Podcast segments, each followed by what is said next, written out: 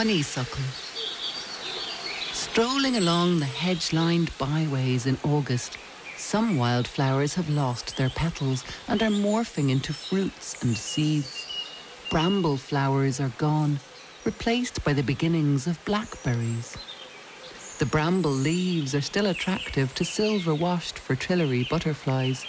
They like to perch on bramble leaves, preparing to lay their eggs for next year's brood of butterflies. Foxglove flowers have dropped their bell-shaped petals and have morphed into green capsules containing hundreds of tiny round seeds. Wild roses have shed their delicate pink petals and are now beginning to ripen as rose hips.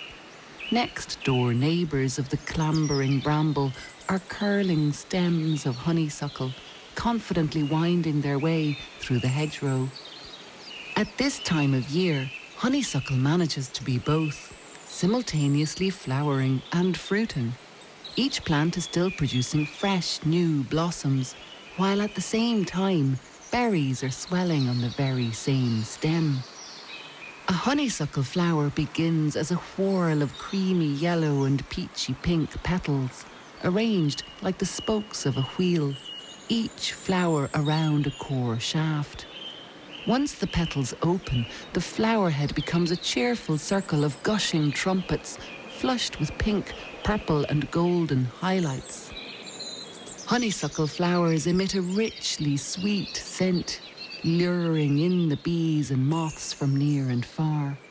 Each insect who responds to the beckoning scent, perching on the allocated landing strip, is unwittingly sprinkled with microscopic pollen from protruding stamens welcomed as a courier for the exchange of this honeysuckle flower's genetic code. But of the many who answer the honeysuckle flower's sweet scented invitations, only those with the longest tongues can access the nectar deep within the long fluted flowers. Hawk moths have especially long tongues, perfect for sucking up the honeysuckle's sweet reserves of nectar.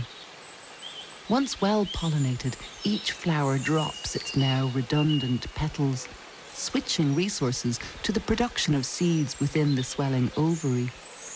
This is when we see the green berries that then ripen as clusters of rich, red, shiny fruits.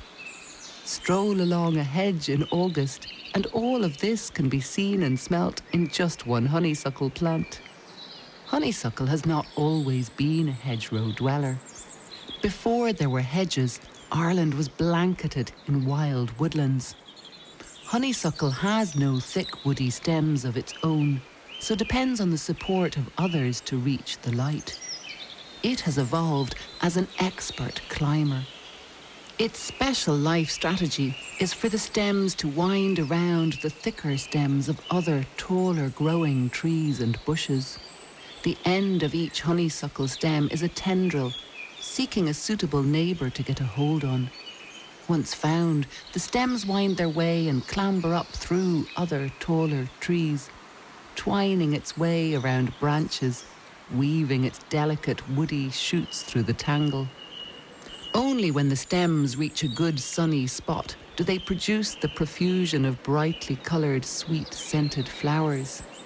Up high amongst the canopy of other trees, Honeysuckle's tubular flowers can spill their scent out into the afternoon breeze, crescendoing at night time, when the moths, who are most effective at pollinating it, are on the wing. In tune with each other, the scent is at its strongest when the moths are out and about.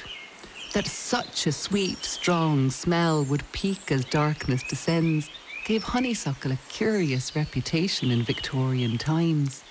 In those days, it was believed that the rich, sweet, musky smell, so intensified at night time, would give young ladies indecent dreams. So for the Victorians, honeysuckle flowers were forbidden in the bedrooms of young ladies. Honeysuckle itself has no such hang-ups, eager to draw in bees and moths, tacitly spreading its pollen, inviting near and far to drink of its sweet nectar. The bounty of this offering spreads up the food chain too. Moths are a favourite food of bats. So bats are sure of a feast if they circle near the honeysuckle flowers, the spell of the nighttime scent benefiting more than its intended target. Honeysuckle itself has no such hang-ups, eager to draw in bees and moths, tacitly spreading its pollen, inviting near and far to drink of its sweet nectar.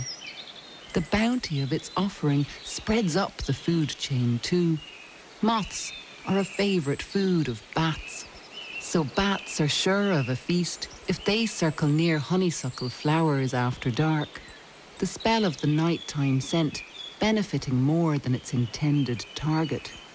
The sweet reservoir of nectar is the source of honeysuckle's name, as children have always been keen to suckle the sweet nectar from the base of each tubular flower. In Irish, honeysuckle has many names. The one I like most is Bainne Gamhna, calves' milk.